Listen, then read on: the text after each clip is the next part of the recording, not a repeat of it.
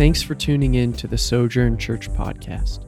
We are a church committed to the gospel in the context of family, living on mission to the city of Portland and our world. For more information, visit our website, sojournpdx.org. Good morning. It is great to be able to gather as the people of God, whether you're gathering with us in person this morning or online.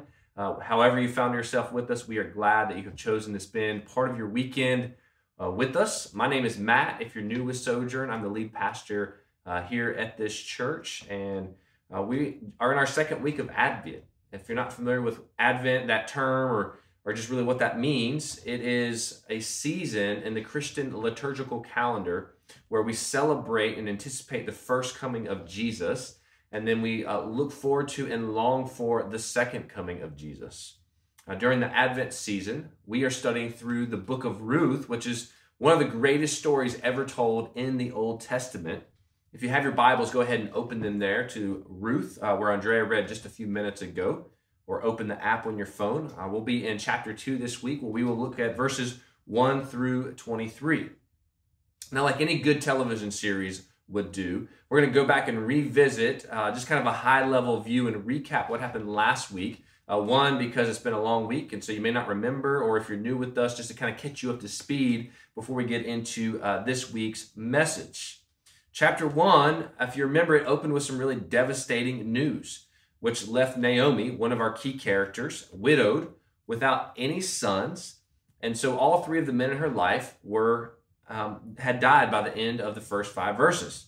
This also left her two daughters-in-laws, Ruth and Orpah. They were also both widowed.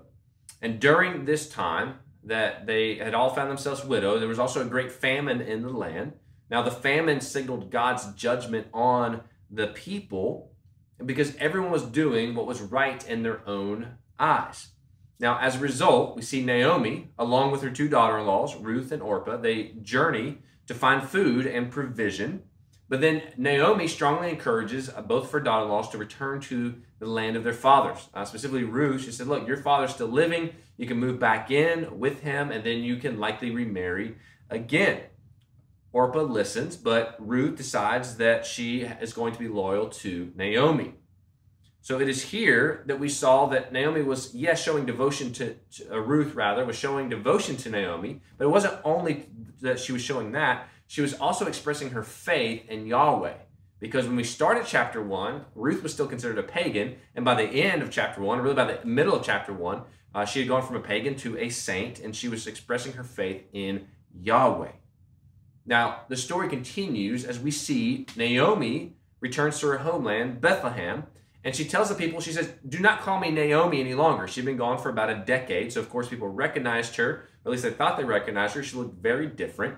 But Naomi meant, uh, it was kind of like an endearing um, terminology. It was almost like saying, Come here, sweetie, or how are you doing? And she said, Don't call me that any longer. Call me Mara, which means bitter, because she felt that God was judging her. Once again, her husband had died, both of her sons had died. She didn't have any food, not much provision in her life. And so she felt like God was judging her, and she felt that God had forgotten her, which led to her feeling bitter. And so we left off by seeing that the, the physical famine at the beginning of chapter 1 also illustrated the spiritual famine in Naomi's life. But at the very end of the chapter, we found a small glimpse of hope and the possibility of a new beginning. We left off with a number of questions, and so uh, that's what we're going to pick up this week. This week, we're going to start to answer those questions that we left off with last week as we look at chapter 2. Um, we'll go ahead and start in verse 1. Says, Now Naomi had a relative of her husband's a worthy man of the clan of Elimelech, whose name was Boaz. Now, the first chapter of Ruth dealt primarily with three women, but now the narrative is going to widen. It's going to include the entire community. And here in verse 1 of chapter 2, we're introduced to another very key figure. His name is Boaz, and he is introduced as a worthy man. We see that Boaz was a man of integrity. He, it says he protected the vulnerable, and he showed compassion for the poor. Boaz was different from many of the men of his day. He wasn't necessarily what we call in our modern day language a, a good old boy or, or, or a man's man. He was very different. He was set apart. And, and, and so I look at that and say, man, we too, today, we need a new generation of men like Boaz. I would be proud if my sons, as they grow up, are become men like Boaz. The words of the psalmist were true of Boaz. When it says, Blessed is the man who fears the Lord, who greatly delights in his commandments, his offspring will be mighty in the land, the generation of the upright will be blessed. It is well with the man who deals generously and lends who conducts his affairs with justice. He has distributed freely. He has given to the poor. His righteousness endures forever. His horn is exalted in honor. So we see that there's this idea of, of justice around the character of Boaz. Now, we've talked about a lot about justice uh, in 2020, but, but here we see that Boaz is a model of justice, but he's also a picture of Christ. And so we see that Boaz's grace points to Jesus' grace the grace that has bought our salvation, and the grace that strengthens and empowers us to love this broken world where we are called to be. Similar to chapter one, what we're going to see is chapter two involves a series of conversations. Now, I'm not going to revisit every single verse that Andrea read, but we're gonna we're gonna um, at least revisit the, the you know kind of chunks of verses together. And what we see unfold is five dialogues. In the very opening, we see that Ruth tells Naomi of her plan to go out to the fields. The second conversation is we see Boaz greets his reapers and he learns about this lady named Ruth. The third conversation, we see that Boaz offers Ruth protection. And then our fourth conversation, we'll see Boaz tells the reapers to help her. And then finally, the last conversation we see is that Ruth tells Naomi all that has happened. And so the main point of our sermon this morning is to seek to understand the favor Boaz shows and the, in the faith of both him and Ruth. And so we will see that this hope rises from Ruth and Naomi and how Boaz's favor points to the greater favor of God. The title of today's sermon, if you're taking notes, is God's Providential Kindness. Because behind everything that we will see this morning, in this chapter, God is accomplishing his purposes. We read in verse 1 it says that Boaz was a relative of Naomi's husband, and it says he was of the clan of Elimelech which Naomi tells Ruth later that Boaz is one of our redeemers. So I want you to really pay attention to this idea of, of redeemer today. That we're gonna we're gonna hit on that uh, a few different times, and then we'll we'll build upon that idea next week. Now, this may sound like a passing detail that he just happens to be a distant relative of Elimelech, but this actually is going to prove to be very crucial to our narrative due to Israelite laws and customs. And we'll hopefully unpack that for us in here in just a few minutes. And so we learned that not only is Boaz a relative, but it says he is also a worthy man. He's, he's a man with integrity and godliness. And in short, he was a man of both moral worth and material wealth. And so our opening verse here introduces us to some key features of Boaz. We see his selfless character and his wealth will prove vital as the story unfolds. Now, a lot of it's going to seem like random chance and random occurrences, but as I've already said, we'll see that God is actually behind every single detail and He's working out His purposes and His plans with this story. Let's pick up verse 2. It says, And Ruth, the Moabite, said to Naomi, Let me go to the field and glean among the ears of grain after him, in whose sight I shall find favor. And she said to her, Go, my daughter. So we now see the Moabite. Once again, it's pointed out that she is a Moabite. In other words, she's different. She's she's she's not an Israelite. She's a Moabite. And, and so we see that this woman Ruth re-enters the scene. And perhaps this morning you can identify with Ruth. She's a new believer. She doesn't have any money. She has left her family behind. She doesn't come from the best of families to begin with. And now she's found herself sing, single and a widow. So maybe maybe not all those areas, but maybe there's one of those areas that you can identify with Ruth this morning. But here's the encouragement. We're going to see that Ruth's faith will shine in this chapter. Glean. Gleaning consisted of gathering dropped grain and grain left standing. In other words, you're not getting the cream of the crop, but you're getting kind of the leftovers, the stuff that didn't fit with everyone else. And so it says the harvesters at this time, they were to leave the edges of the field for the poor and not retrieve the dropped crops. And so, really, it was the law that made the provision for them. And so, it was for the poor, the widow, and the sojourner. Well, Ruth fit all three of those categories, so it was obvious that she was going to be allowed to glean in these fields. Now, the gleaning was not going to improve her status by picking up the scraps left behind, but it could help people survive. And so Naomi and Ruth have found themselves without provision. And so, really, if you're getting to this point, you're going to a very desperate measure, but you're just trying to get by. You're just trying to get some food in your belly. Now, let's think about this in the, our context. This would be similar to people in our city collecting cans. Um, it happens to be in my street. I've already put our recycling and our, our trash bin, our compost bin out for the night. And usually it's on this night that people come around and they look for cans and so that they can turn in. Now, some people do this for extra income. I mean, heck, my kids even do it, and we've kind of built up a little, very little, small savings account for them, but as a way to teach them how to gain some money. But others just do it to meet ends meet and just to survive. I mean, you'll see people carrying grocery carts and um, dragging things behind us full of cans in our city. So now imagine that a poor immigrant is going around in our city collecting cans because that's really the only way that they can get any money, get some food for their belly. And while they're doing that, they end up marrying, or rather, they end up meeting a very wealthy businessman here in our city. And not only do they meet that businessman, they end up marrying that business owner. This is the story of Ruth and Boaz.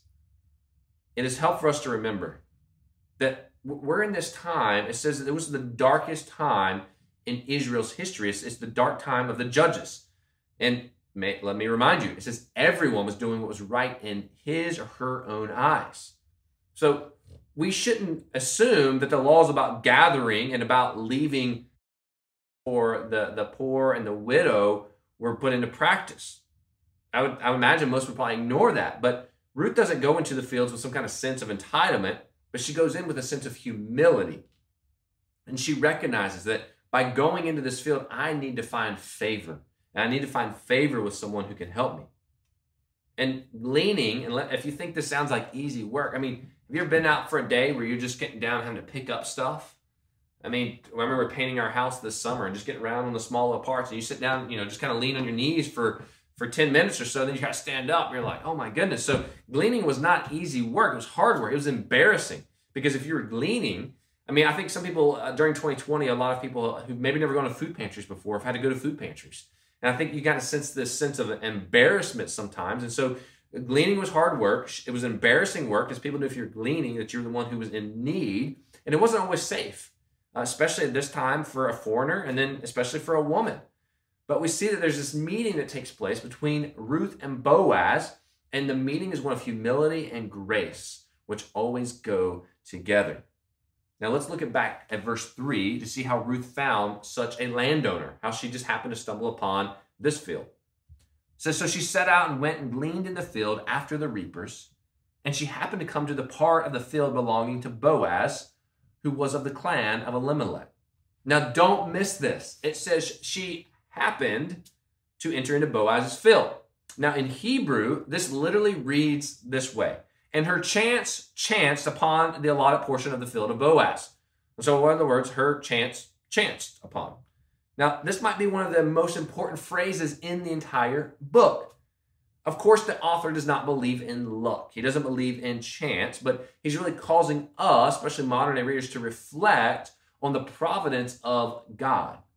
Ruth doesn't realize it, but she's entered the fields of a relative. One of the few men who's actually able to give her and Naomi the help that they need. And God's quiet hand is always at work, and it's true for your life as well. There are things happening to you right now, things that happened this year that you're just scratching your head and going, I don't get this. I don't know why this is happening. And, and if you think about it, you've probably had this happen before, and then let's just fast forward five years from now, or maybe 10 years from now, and you can look back and you go, man, I can see the providence of God in that situation. I can see the kindness of God in that situation. And so that's what we see happening here with Ruth. She doesn't realize in the moment, but God is already at work. Let's pick up verse 4. It says, And behold, Boaz came from Bethlehem, and he said to the reapers, The Lord be with you. And they answered, The Lord bless you. See, Boaz's timing here was perfect. And we catch a glimpse of this divine providence that's taking place, this we realize that really it's God's timing that's perfect. It's, it really had nothing to do with Boaz. We might say it today like Mr. Right showed up at the right time. And we're given this brief glimpse into it, Boaz's character. We see he greets his workers with, Lord be with you. So Boaz's faith, what we see here is it's not a once a week kind of faith. Boaz's faith isn't, isn't even reliant on, man, I'm going to wake up and do a quiet time every single morning and finish my Bible reading plan for the year, which, by the way, I'm, I'm hopefully going to finish mine this year. But his faith, it seems like he has Yahweh always on his mind, even in the midst of his field. Here he is in the middle of his ordinary business life. He's not waiting till it's a, a gathering, but he's going, man, what I'm doing in my everyday life, I want to I want to be a blessing to others. And so that's a good principle for us that we don't need to make it about our Sunday gathering, an online gathering, an in-person gathering. We don't even wait for our Wednesday night gospel community, but every single day. I spent two days this week in a, a think tank with um, kind of aspiring missiologists, and we just talked about this idea that man, we've got to get where every single man, woman, and child, and this is my hope, and has been from day one for Sojourn, that we all see ourselves as disciple makers. Um, in some ways, maybe even all see ourselves maybe as church planters. That it's not only my job, but it's your job as, just as much as it is my job. It's all of our job together to go out Monday through Saturday and Sunday and make disciples.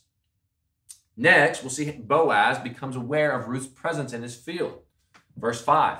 He asks, he says, Whose young woman is this? So we see Boaz, single businessman, owns a field. Notice that, you know, he's letting uh, a, poor widow glean in his field, but he also takes notice of this widow and says, Who, who is this woman? And so the foreman gives Boaz an explanation of who Ruth is. He notes her ethnicity. They like to point out she's a Moabite. Hey, she's not an Israelite, so you know, go ahead and scratch that out of your mind. He talks about her connection to Naomi and her desire to glean in the field. Pick up, look at verse 6 and 7. And the servant who was in charge of the reapers answered, She is a young Moabite woman who came back with Naomi from the country of Moab.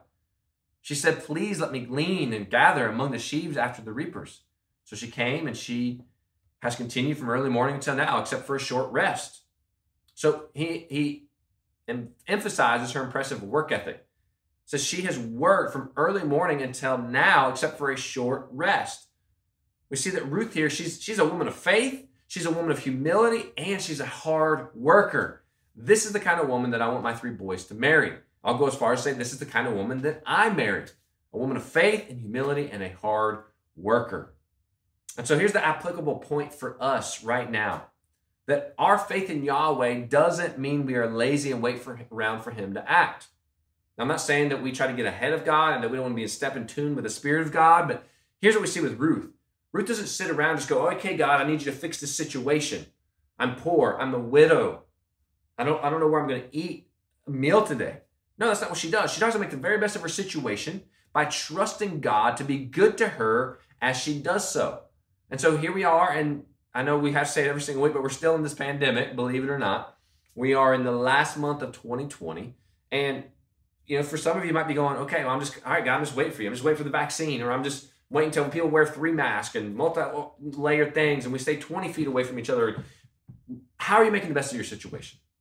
How are you trusting God in the middle of the situation where you have found yourself or where we have found ourselves.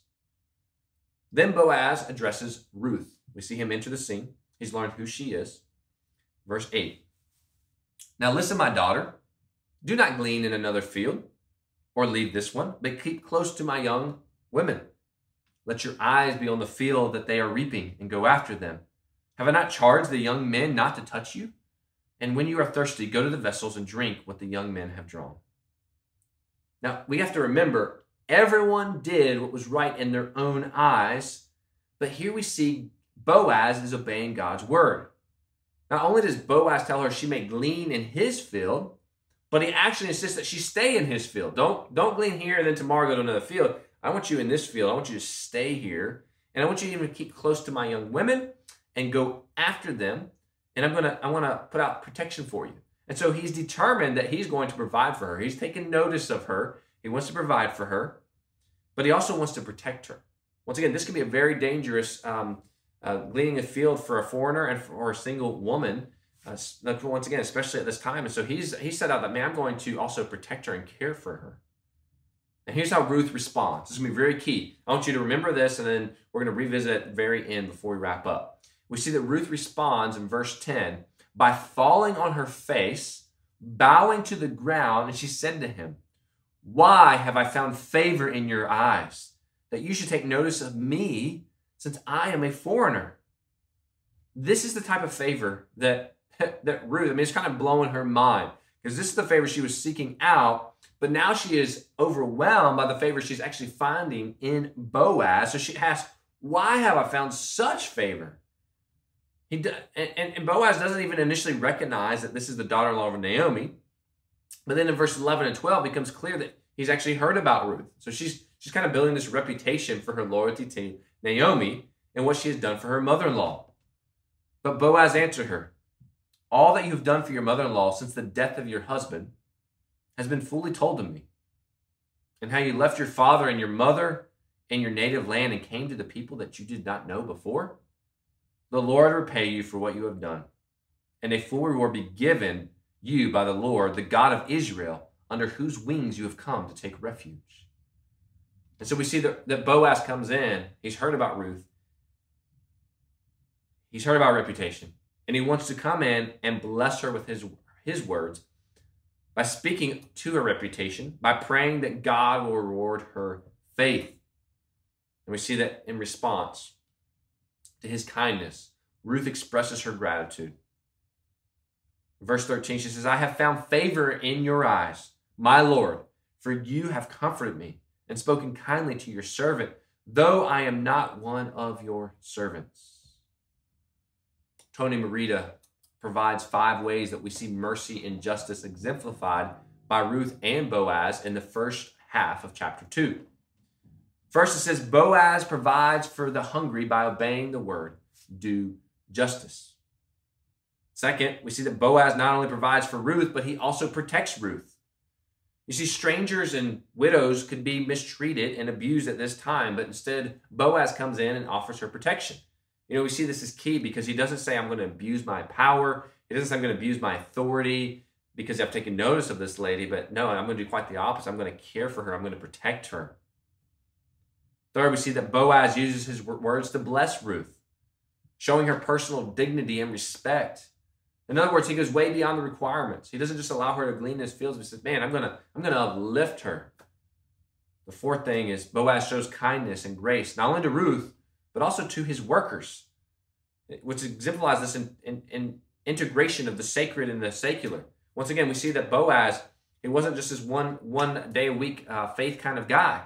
He says, "Man, I'm gonna I'm gonna integrate the sacred and the secular and bring them together the way that I treat my employees, the way that, that I treat those who work in my fields, the way that I treat the stranger amongst us."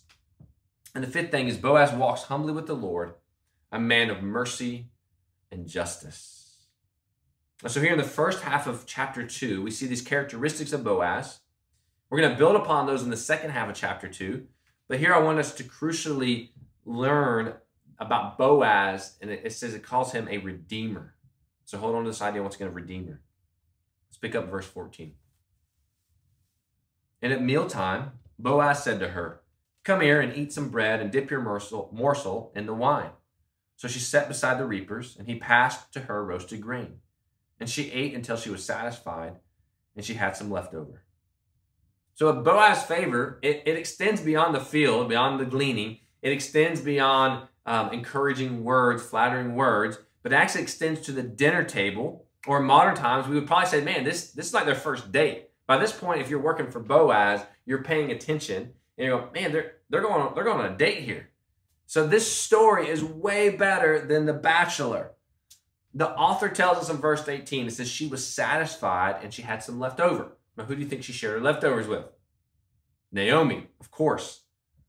Now, this is a good practical reminder for us as we see the, the extension of the dinner table of Boaz that when we seek to bless the houseless in our city with material blessings, that it doesn't just stop there but we also want to practice hospitality by giving them a sense of dignity and providing friendship, not just food. And I know we all get in a hurry, especially this time of year, and there might be someone asking for something at a at a stoplight, and if you're like me, you might be like, "Man, do I have a Larabar or something?" I can just hand them, and God bless, have a good day. But if, especially if you have time, if you're out walking the city, I know it's been weirder this year, but you know, even if you have to do it at a distance and, and, and provide some food or something, like get to know their name, get to know a little bit of their story, as I promised, is going to go a long way. And Boaz really uh, models that for us here. Now, the meal was more like a lunch break, so it wasn't this romantic candlelit dinner that we might be thinking about. It's more like a lunch break. And so Ruth actually, they have this meal together, and then she returns to gleaning And Boaz instructs his workers not to insult her. Don't insult her, don't mistreat her. My guess is she probably didn't come with any food. And so they might, might have even taken note of that. He says, don't mis- insult her, don't mistreat her. And then he even goes to the degree of saying, I'm going to provide special privileges for her. And he instructs his workers to pull stalks from their bundles and leave for Ruth to gather. So now it's not only she have to do the hard work to get the, the leftovers, but he's saying, okay, I know you gathered that nice pile over there. I want you to take some of that and I want you to give it to Ruth. And so in verse 18, it says, And she took it up and went into the city. Her mother in law saw what she had gleaned. Now imagine Naomi was like, Man, this is way more than I thought. But she also brought out and gave her what food she had left over after being satisfied. Remember, she brought home leftover lunch. And her mother in law said to her, Where did you glean today? And where have you worked? Blessed be the man who took notice of you.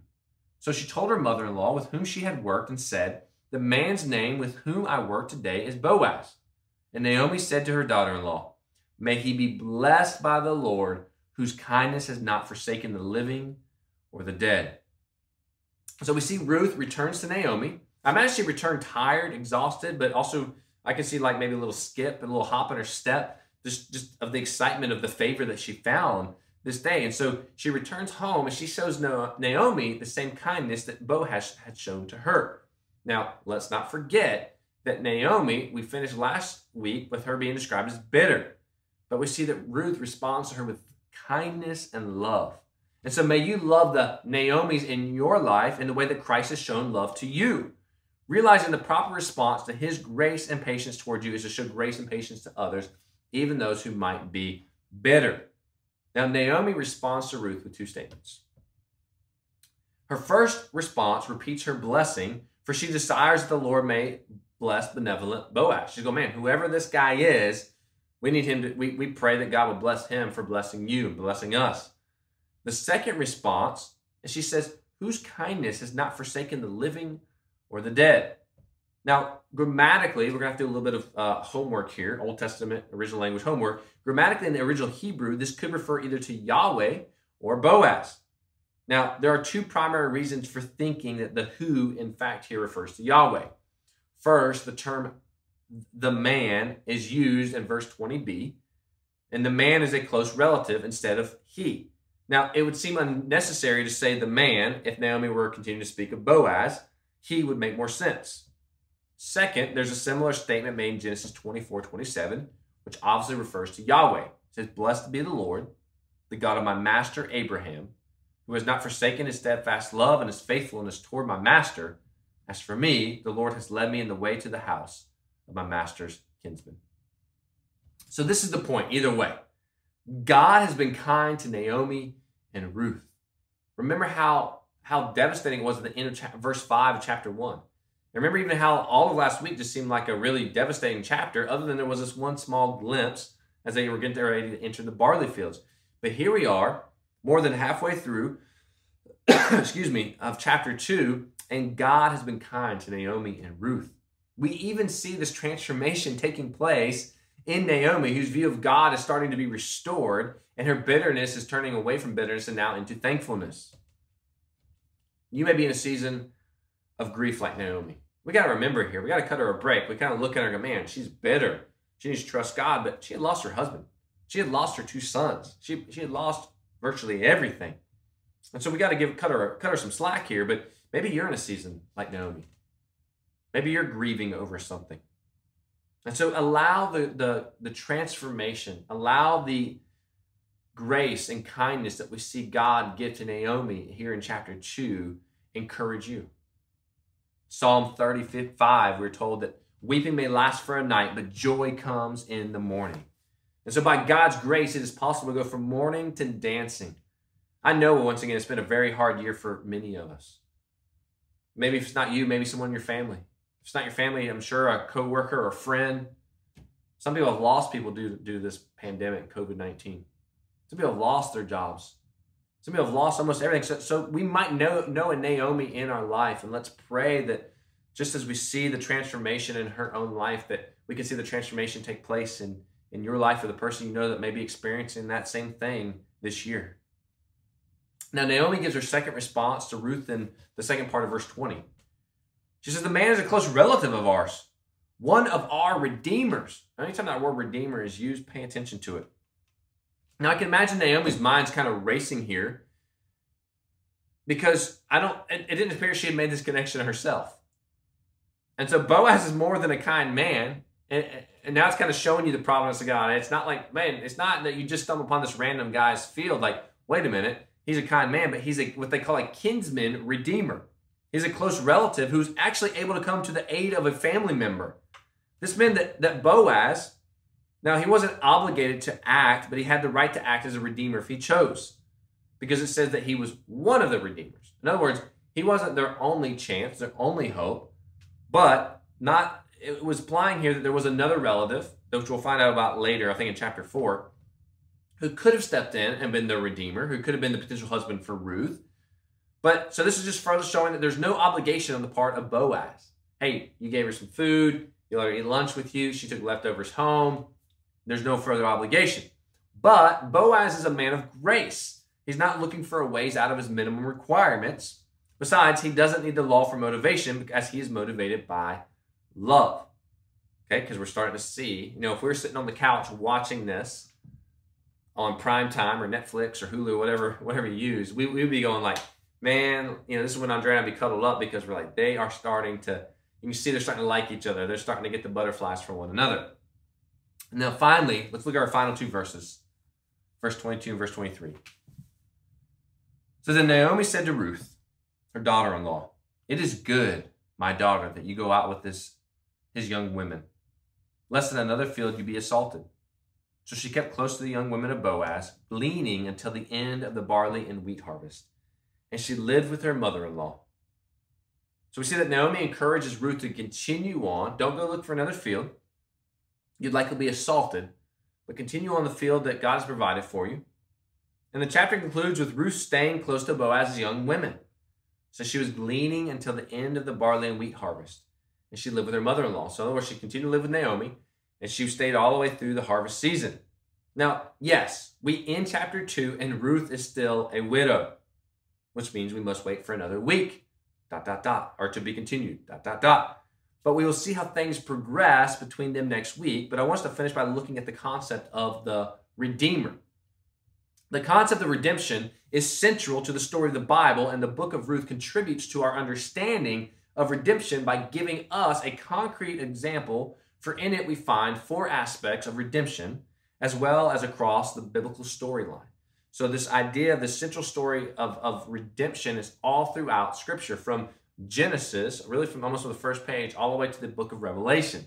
And so we find Ruth here kind of smack dab in the middle of the Old Testament, and it's very important to our understanding um, of that, which is one reason we called this series Redeemer, and also why we chose it for Advent because we are longing for the first coming of our Redeemer in this season. And so these are four aspects of redemption that I want us to see. First, we see the need for redemption. We need redemption because we are weak and helpless. For Ruth, in this story, it's food and family.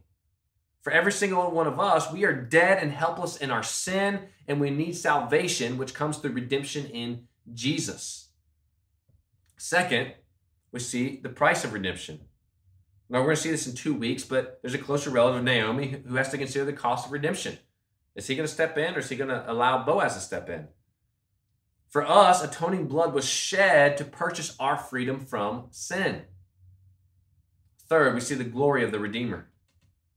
Boaz reflected God's kindness, his loyalty, his mercy, and faithfulness. For us, Christ's ability to redeem goes far beyond that of Boaz. Because Christ came to redeem not just one person. That's kind of the key story of Boaz. He came to redeem one person. Christ came to redeem not even just Israel, but he came to redeem the nations. And because of his own glory, because he's equal with the Father, his atonement has immeasurable value. And the fourth and final aspect of redemption that we see here is this familial nature of redemption. We see that throughout Scripture, redemption leads to intimacy, it leads to relationship, it leads to family. This is one reason that our, our of our three values at Sojourn is gospel, family, mission. And here's the reason that family is our second value. Now, this is certainly the case with Ruth and Boaz. We see that a rel- relative and a redeemer, by becoming Ruth's husband, extending the family line. In the New Testament, redemption continues to look like marriage. We see the church is referred to as the bride of Christ. And we, if we are in Christ, are adopted as sons and daughters. And we're adopted, we're given the full rights and as citizens of the kingdom of Jesus. And by looking at Boaz, we see that there's many godly traits to imitate. And so looking at, at the godly traits of Boaz and the faith of Ruth, I mean, we could take those two things and just run a whole series off of that. And we could finish today and say, go be like Boaz, go be men like Boaz, and go be women like Ruth. But when we look through Boaz, we see the gospel of Jesus Christ. We see that Jesus sees us in our need, just like Boaz saw Ruth in her need. Jesus comes, he pays the price for our redemption, and he gives us a new status, and he clothes us in his glory, and he brings us into the most of intimate relationships. So, how should you and how should I respond to that grace today? How, how should we do it? I think Ruth actually gives us a really good posture for that. Back in verse 10, that it says that she fell before the Redeemer. And so I would say this morning that we need to fall before the Redeemer and worship the one who has shown us the grace and kindness that we did not deserve. And so we have the opportunity to do that this morning. Joseph's going to come back up here in just a, a minute and he's going to lead us out in worship. So I've just got two final instructions, two ways of response. The first is if you're not a Christian, you just happen to tune in because it's December or it's Advent or because, man, it's been a heck of a year and someone said I should watch this. I know we have different people tuning in from all over the country. So you might be tuning in from the East Coast or you might be here with us in Portland. But if you're not a Christ follower yet, my, my advice to you as we move into this time of response is to fall before Jesus today. Worship him as the Redeemer. You might say, I just don't know yet, Matt. The, the, what I would say is, as you're watching this, sit there with an open heart, with an open posture. I would just sit and close your eyes for a minute. I would just raise my arms and just say, God, prove your, show me your kindness, show me your grace. Let me know that you are real. Let me see you as the Redeemer. And then the second group of you, those of you who are Christians, those of you who are saying, man, I am all in. I'm just celebrating this month of, of Jesus coming and then longing for his second coming. For us this morning, I'd say be reminded again of what Jesus has done. Be reminded of his grace and his kindness, of his recognition, him recognizing you and adopting you as a son or a daughter, and fall before King Jesus and worship him as you are reminded of this yet again. So, church, I love you. Let me pray for us to that end. Joseph's going to come back up and lead us out in our time of response.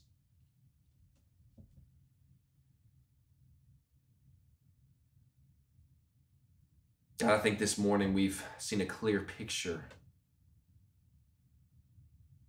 of your providential kindness. Yes, in this story, it's the it's Ruth who we're looking at. But God, we're reminded that you have shown us all grace and kindness by you sending Jesus to come to this earth. But we're celebrating the, the baby coming, but wouldn't stay a baby, would, would, would grow up into a man. A man who would be perfect, who would never sin, although tempted in every way, and who would eventually go to the cross and die on behalf of the sins of the world. God, I ask this morning that if there are people tuning in who don't know you yet, that God, that this message would hit them in a way that they've never thought about it before. And that they would realize that it's not by mistake, but it's even by God's providence, by, by your working behind the scenes, that they're even tuning in this morning, God. And that they too can have this same salvation, that they too have been recognized by God, that you see them and that you want to embrace them and call them son or daughter. So, God, I pray for those individuals right now. God, that you would call them to yourself. God, they would respond in salvation this morning. And God, for those of us who are followers of you, that we'd be reminded of this grace and kindness, God, that we would never get on our high horse, that it's something that you owed us. But God, we would be reminded of it and that would cause our hearts to turn in a posture of worship to you this morning. It's in your name we pray, Jesus. Thank you so much for listening. We'd love to hear how God is working in your life. You can connect with us and find more available teachings and resources at our website, sojournpdx.org.